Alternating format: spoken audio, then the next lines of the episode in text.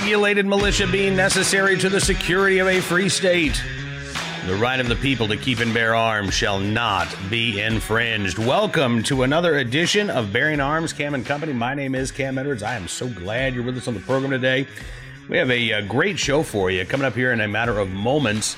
We're going to be joined by uh, Chuck Michel. He is the head of the California Rifle and Pistol Association. Also, uh, Second Amendment attorney and scholar Stephen Halbrook, uh, who has argued uh, Second Amendment cases before the Supreme Court. Uh, has authored a number of books, including a brand new book uh, dealing with the right to keep and bear arms. They're going to join us talking about the New York State Rifle and Pistol Association versus Corlett case, which, of course, is a case that the Supreme Court uh, has agreed to hear. Oral arguments coming up this fall. It could be, I mean, it really could be a year from now uh, before we get a decision in that case. But uh, already you're seeing a lot of work behind the scenes. Folks are drafting amicus briefs. Uh, organizations are trying to figure out, okay, what do we want to say? What what what tack do we want to take here? Uh, both in terms of, you know, pro Second Amendment organizations who want to see New York's carry laws overturned, uh, as well as the gun control groups who want to see the type of restrictive and discriminatory may issue laws that are in place in New York State be viewed as constitutional uh, by the Supreme Court. And by the way, speaking of court cases, you know, the Second Amendment Foundation has a proven record of winning court cases that protect the Second Amendment and secure your right to keep and bear arms. We can count on them to defend our rights from the radical left's overreach. We've spoken with Alan Gottlieb, the executive director of the Second Amendment Foundation, on this program many times before. But time is running out. We know the Democrats are coming for our guns. Second Amendment Foundation, however, they will not play defense. They are proactive in the fight to stop the gun grabbers, and I know that they're not going to let us down. If you would like to join the Second Amendment Foundation and be a part of that fight, you can text JOIN S A F, that's J O I N S A F, and just text four seven four seven four seven. Text JOIN S A F to four seven four seven four seven to show your support for the Second Amendment Foundation's hard work and to defend your right to keep and bear arms. Now let's turn our attention to our conversation with a couple of other Second Amendment defenders, Chuck Michel and uh, Steve Halbrook of the Second Amendment Law Center, talking about uh, this upcoming case that the Supreme Court is going to hear dealing with our right to keep and bear arms. Well, I am very pleased to have with us on the program a couple of uh, of the brightest legal minds when it comes to the right to keep and bear arms that I am aware of. We have Mister Chuck Michel, who is the uh, president of the California Rifle and Pistol Association, also general counsel for that organization. We have Second Amendment attorney and scholar Stephen Halbrook with us as well. Uh, Stephen has a brand new book out that we're going to talk about in just a little bit. But the main topic of discussion today, the Supreme Court and the New York State Rifle and Pistol Association versus Corlett case uh, that the court will be hearing later this year. So, uh, Chuck, let me start with you. I mean, obviously, there are a number of carry cases that have come out of California and the Ninth Circuit Court of Appeals. We still have Young versus Hawaii. Um, what what was your reaction when you heard that the court was accepting uh, this case dealing with New York State's Uh, may issue concealed carry licensing laws? O M G, finally. It's about time. You know, we've been waiting eleven years for the Supreme Court to, to set the record straight. There's been an awful lot of, excuse me, COVID, an awful lot of, um, of um, misunderstanding and deliberate misinterpretation of the Heller decision by the lower courts since uh, Uh, two thousand eight and then McDonald in two thousand ten. And uh, and really, it's about time for the Supreme Court to put its foot down and tell these courts they've been interpreting those cases wrong and that they need to uh, raise the standard of review. In other words, increase the level of, of scrutiny and uh, and the burden of, of the government to prove that when they pass some kind of a law, they can't just say, oh, it's public safety. They have to justify the restriction on the rights in order for that law to pass uh, the Second Amendment's uh, uh, constitutional test. And, and, and Stephen, um, I'll, I'll ask you the same question, but I've got a follow up uh, for both of you guys as well. Um, were you just as uh, thrilled to see the Supreme Court accept this case as Chuck was? Oh, absolutely. And the reason I'm thrilled is that uh, we have the, the recent promotion to the court of Amy Coney Barrett, and that seemed to have changed the balance. And so you know, it takes only four justices to say we're going to grant cert and hear a case, but they don't want to do that if they don't have five votes. And and the fact then that that they did grant cert, I think um, the justices who would vote the right way seem to have confidence that the court will rule the right, right way, at least with five votes. Um, the, the the justices who are on the court that make up that five, um, all of them have a record in Second Amendment issues. Uh, Justice Thomas has been a stalwart trying to get the court to rein in the lower courts and, and accept the clear meaning of the Second Amendment, the right of the people to keep and bear arms. They act like that doesn't exist. Um, Justice Gorsuch, um, uh, Alito, he wrote the um, um, the McDonald opinion. Uh, and I was about to say Gorsuch had a, a record on Second Amendment issues on, on the Tenth Circuit, as um, Justice uh, Kavanaugh. I argued Heller, too, in front of him. He dissented, and he would have held the D C registration system and the D C ban on modern sporting rifles to be unconstitutional under the Second Amendment. A very well-written dissenting opinion in Heller too. Uh, and then uh, Justice Barrett also had um, actually two opinions she wrote as a Seventh Circuit uh, judge.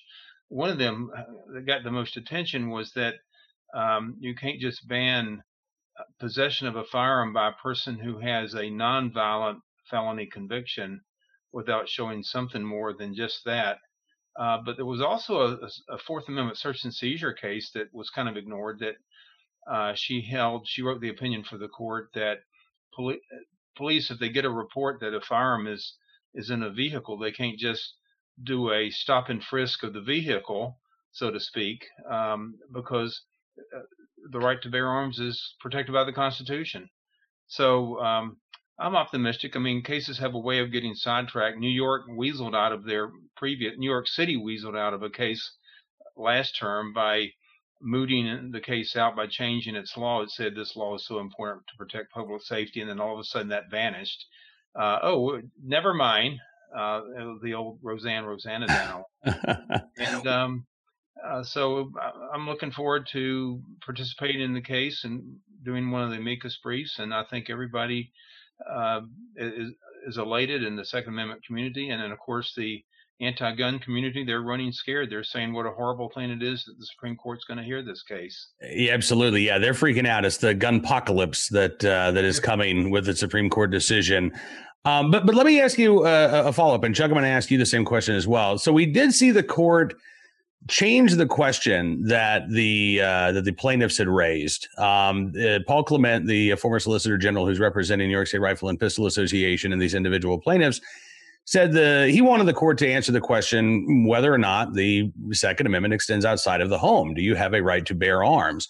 And the court said, well, we're not going to answer that question specifically. We're going to answer the question as to whether or not these individual plaintiffs had their Second Amendment rights denied Uh, when their carry licenses were rejected. Is does that give you any pause or any concern, or is this just sort of the the normal business of the court?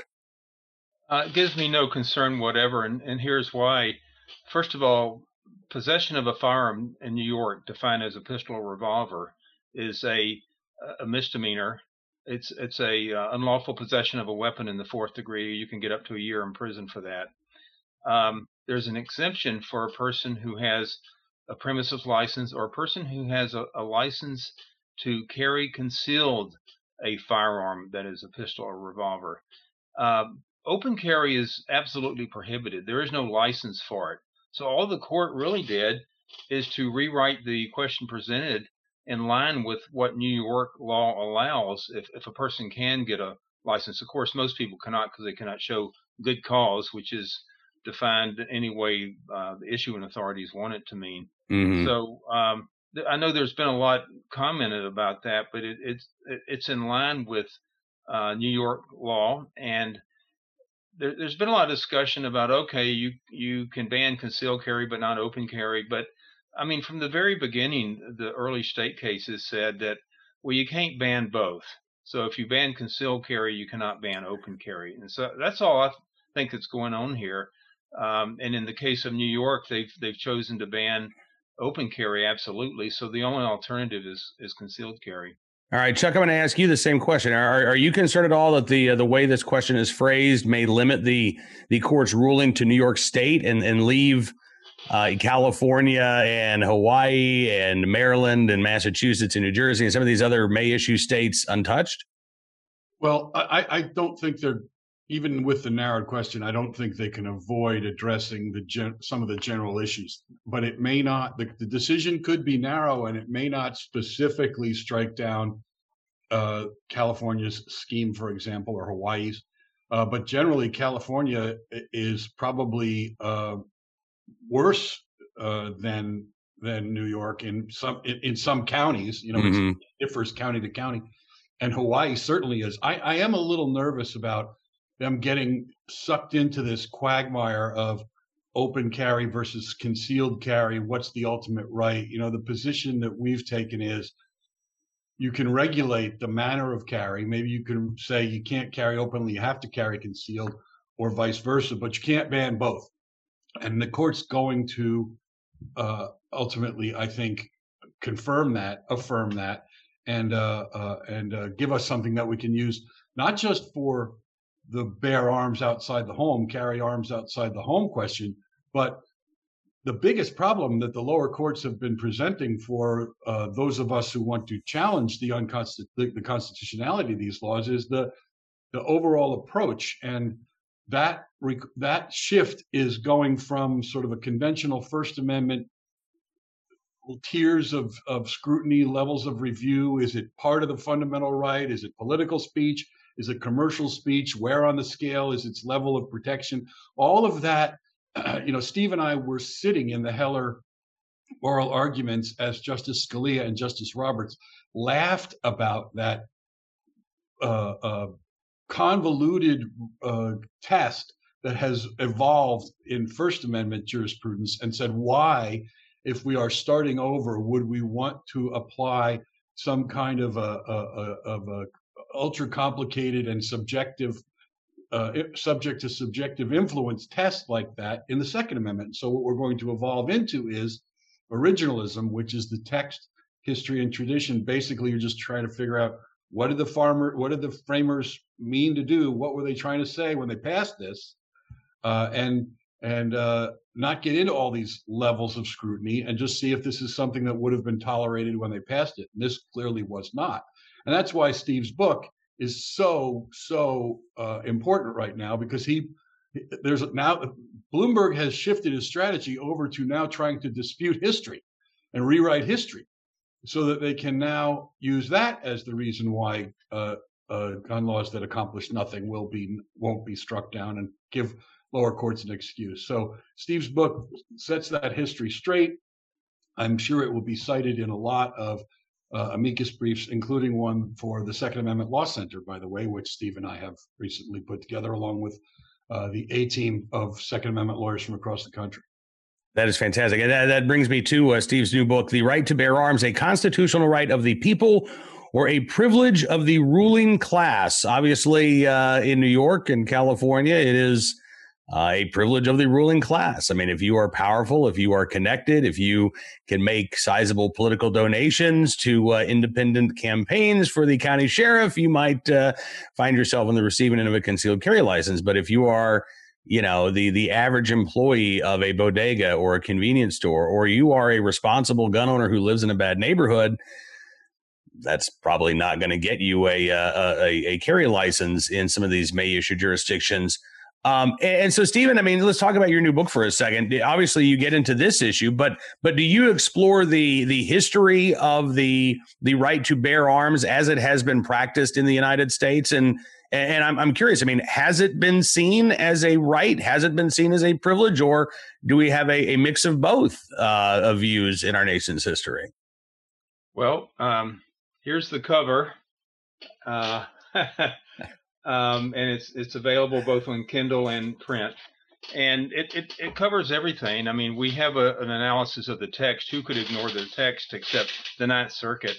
Um, the, the right of the people to keep and bear arms shall not be infringed. I mean, it's right there. And um, the dissent in the Young case says that, uh, well, the the majority opinion reduces the Second Amendment's language to uh, an ink blot. It's like they don't even talk about the meaning of the right to bear arms. And it says the people. I mean, nothing could be clearer. You, you've got judges, oh, they're so so intelligent, and they're telling you that the people don't have a right to bear arms because they, they have some intermediate scrutiny mumbo-jumbo they made up. Uh, what the book does, though, after we go through the text, is to go through the long history. You know, one of the starting points for regulation in, in England, medieval England, was the Statute of Northampton, passed in thirteen twenty-eight. Edward the Third was the king, and there are actually academics in this country who argue that the Statute of Northampton overrides the language of the Second Amendment. I mean, they say that explicitly. And then you have some courts parroting that. So what I did in the book was to go through all these old English statutes and, and constantly reminding people that we had a revolution. We don't go by this stuff.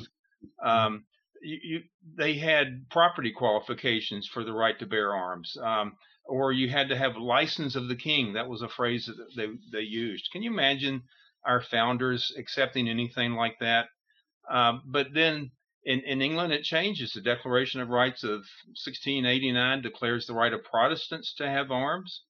Um, we, we even went further than that. And from the founding, we've had this right. There's no uh, significant restriction on the right to bear arms in the American colonial, colonial or early, um, or founding or early republic, other than, guess what? Uh, for example, slaves were barred from having arms at all, and free blacks had to get a license, just like the New York license. It was discretionary issuance. Free blacks were not considered to have the rights of citizens, and they were required to get a license in the southern states to, to carry an arm.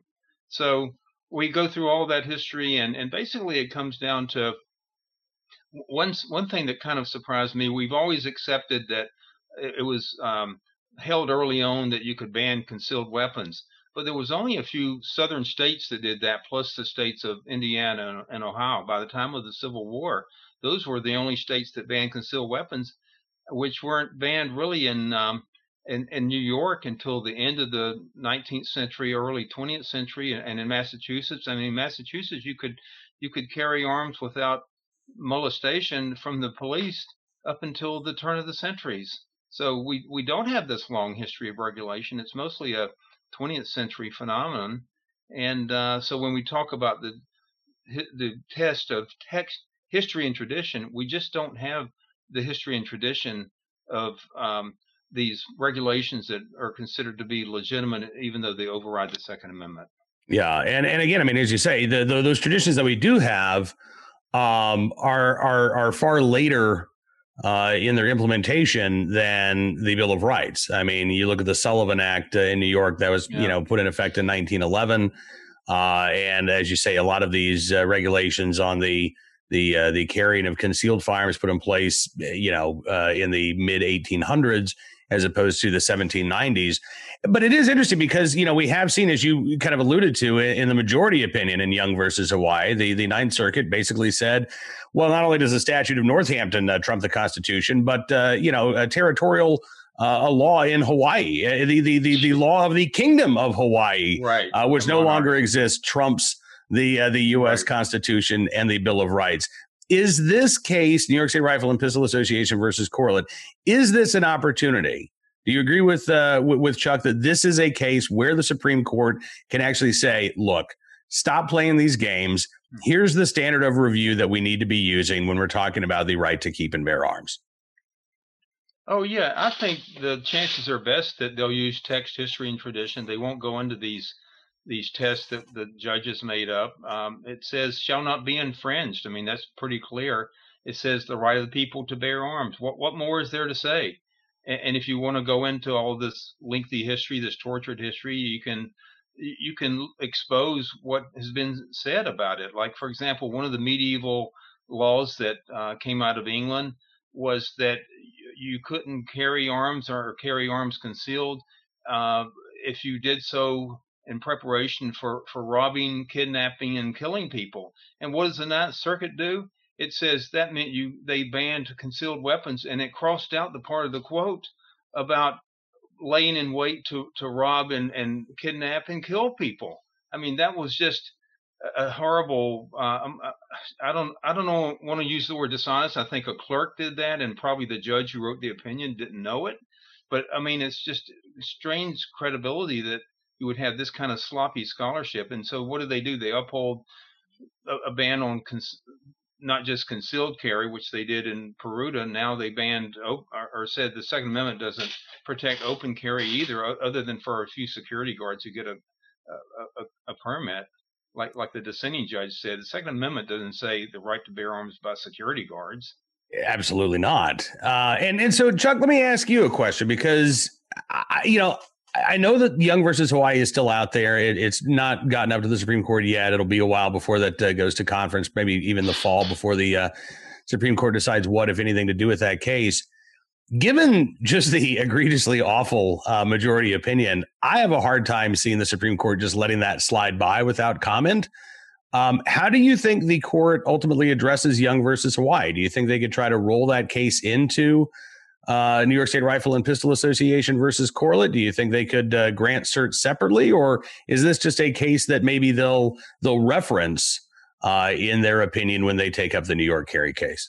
Well, that's a good question, and I don't know the answer. They have those three options. They could take it and consolidate it. I don't think that's likely, because it just complicates the whole, you know, they, they like things as clean as possible. Mm-hmm. They could grant and hold, grant cert so the decision doesn't become final, and then hold it until they issue the New York decision, and then remand it with instructions to reconsider in light of New York.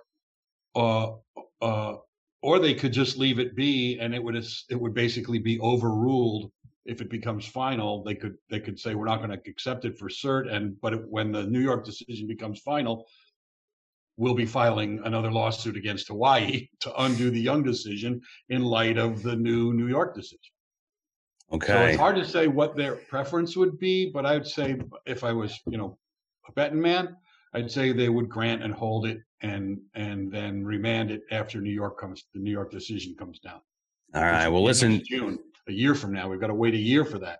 I, I know. I was going to say, uh, and, and in the months ahead, I know that we're going to continue this conversation, because uh, both of you are going to be writing amicus briefs. We are going to see a a flurry of uh, legal briefs going into the court. Uh, but before we let you go, I, I want to ask, because, Steve, you mentioned uh, a case that uh, got a lot of attention when Amy Coney Barrett was being confirmed. That was a, a case uh, dealing, as you say, with a uh, nonviolent felony offender who wanted to have his rights restored. Uh, and Amy Coney Barrett talked about how the, the standard in that case really should be dangerousness, not just a, a civil felony conviction. While the court did grant cert in the New York carry case, they did also turn away Uh, a number of other cases dealing with this very issue, nonviolent felons. In one case, it was an individual who had been involuntarily committed to a mental institution at uh, the age of seventeen and has actually had his rights restored by the state of Washington, where he lives, but can't get his rights restored federally. Were you surprised that the court didn't accept any of those cases, or is this something that either, you know, the the the, the justices have their their plan and their strategy, and these cases uh, maybe just don't fit into the, uh, the the current strategy that they're looking at? They're taking things one step at a time. It's it's a one step approach. I mean, the I think the biggest issue that affects the most people. Uh, there's only eight of the forty-two states that have discretionary license issuance for carry, but but they're popular states. It's California, New York, and some others like that. And and the issue is important. And why not, from a justice's perspective, Uh, get into how we evaluate Second Amendment cases? The lower courts act like, oh, we're so confused. We didn't get much guidance from Heller and McDonald, although they got a lot. I mean, look, right there in Heller, it says bear means carry. Um, but look, um, they, they, they don't do everything at once. It, it's also, it'd be a bigger step. I mean, why not clear the air, talk about how we evaluate Second Amendment cases, text, history, tradition, standard of review, things like that, before we get into this this pit of like um, dis- legal disabilities, which include like prior mental commitments or, you know, felonies. Everything's a felony nowadays. There's way too many felonies, things that were malin uh, prohibitive prohibited only because they the legislature made them prohibited. They weren't evil acts in themselves. And so uh, J- Judge Barrett, in her opinion, went into those factors uh, and, and questioned this total ban. Uh, lower courts are grappling with that issue as we speak. Some of them allow an as-applied challenge to uh, th- their legal disability. In other words, you're not going to just get, go across the board and say, for example, all misdemeanor crimes of domestic violence uh, are, are, are, are, are not disabling under the Second Amendment. Um, it, it might be as applied to you. Like, let's say I've got six convictions of that type in the last five years. I'm not a good candidate to challenge that law. But if, if I had something where I pled guilty without counsel when I was basically a teenager and now I'm sixty, This this ban still applies to me. I, there's there's a lot of work to do in that, and the lower courts are uh, grappling with those issues to some extent. And so, after the Supreme Court set, resets the bar, that, that that that New York case will not be like the case that strikes down every gun control law. Mm-hmm. It's going to be narrow, but it's going to have a new approach laid out that can then it will be a hard reset. Uh, on the cases that have applied the wrong test and the wrong approach to evaluating Second Amendment constitutionality.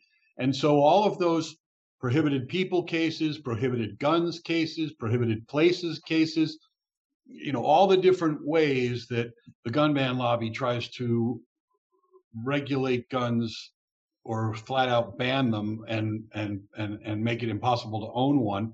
Uh, all of those restrictions, all of that strategy that they've been pushing is going to be subject to an, a new, a renewed challenge, which is why uh, Steve and I uh, agreed the Second Amendment Law Center was so important, because there's going to be another wave of Second Amendment litigation in the wake of the New York decision, we anticipate, that will uh, address some of those cases that have either got it wrong or avoided the issues uh, that needed to be addressed. All right. And folks can find the uh, Second Amendment Law Center online, by the way, at uh, two A L C dot org. I'm really, really excited that you guys have uh, started this organization. I want to talk with you uh, more about it in the uh, near future, but uh, I want to thank you both as well for coming on the program today. I, I wish we had, we could talk for hours uh, about this case, and we probably will. Uh, it'll just be over the course of, you know, the next several months, but, uh, but thank you both for your time, and I look forward to doing this again very, very soon. Appreciate both Stephen and Chuck joining us on the program. I have uh, Steve's new book in my uh, Amazon cart. I'm looking forward to getting a chance to uh, read that. Maybe even this weekend, I will uh, crack that open.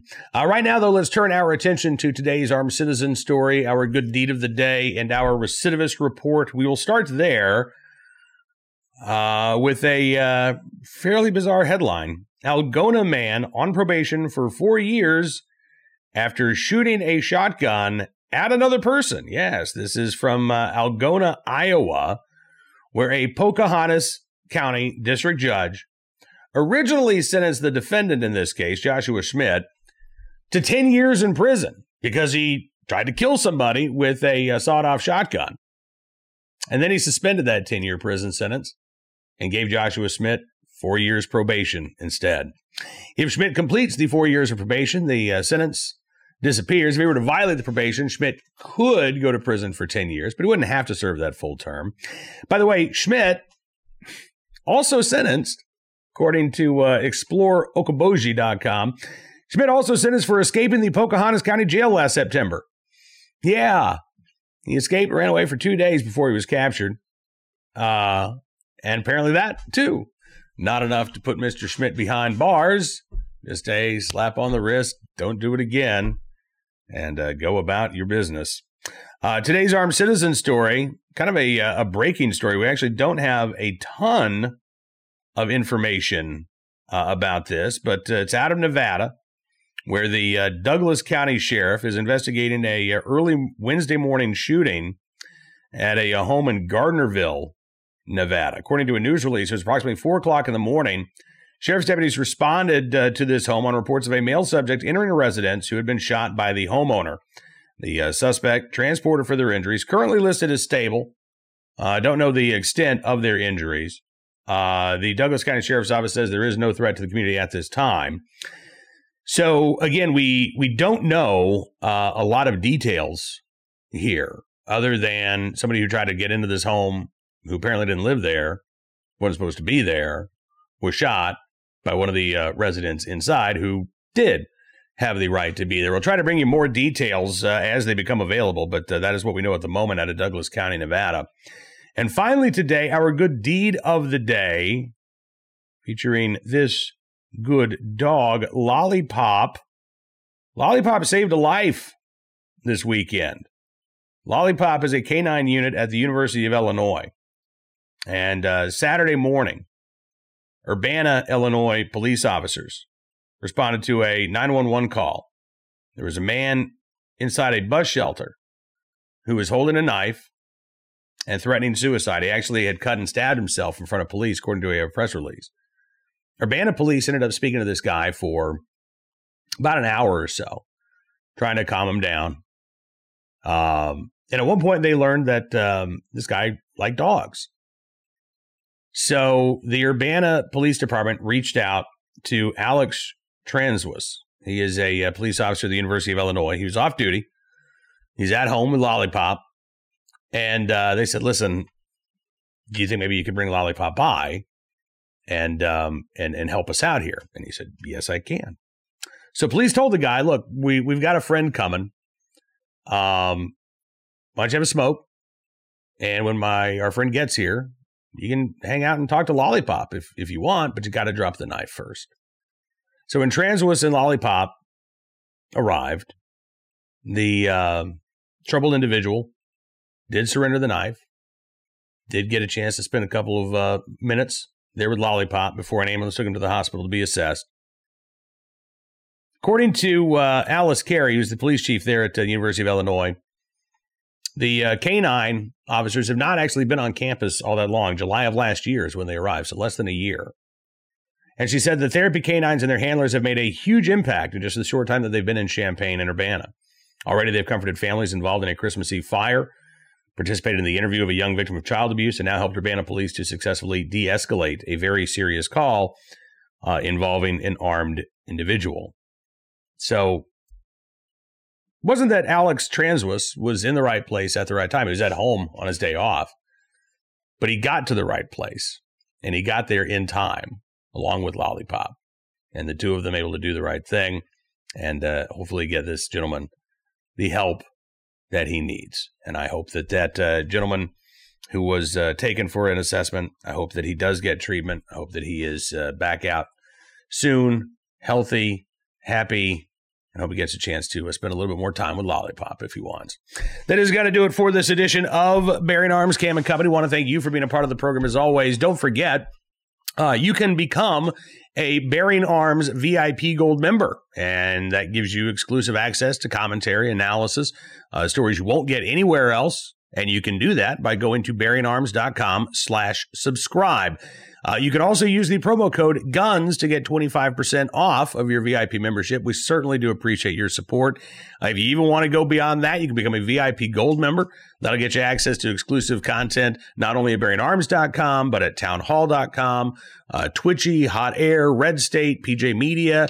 I'm doing a live chat today with Julio Rosas from Town Hall. That's available for our V I P Gold members. And again, the the support that you give us uh, allows us to continue to bring you the Second Amendment news and information that we do on a daily basis. So I, I really do sincerely thank you for your support. It means an absolute lot to us uh, here at Bearing Arms. Uh, don't forget as well, you can subscribe to Town Hall Media on YouTube. That way you'll never miss an episode of Bearing Arms, Cam and Company. Or you can go to rumble dot com. Just look for Bearing Arms, Cam and Company there. You can look up Bearing Arms, Cam and Company on Apple Podcasts, Amazon Podcasts, Spotify, SoundCloud, Stitcher, the town hall dot com podcast page. We got plenty of ways for you to find us, and we're glad that you have found us. Thank you for spreading the word as well. Hopefully you have a great rest of your Hump Day Wednesday. We will be back with more of the latest Second Amendment news and information all across the nation on tomorrow's Bearing Arms, Cam and Company, but check out bearing arms dot com throughout the day for even more of the latest news impacting your right to keep and bear arms. And until we speak again, be well, be safe, and be free.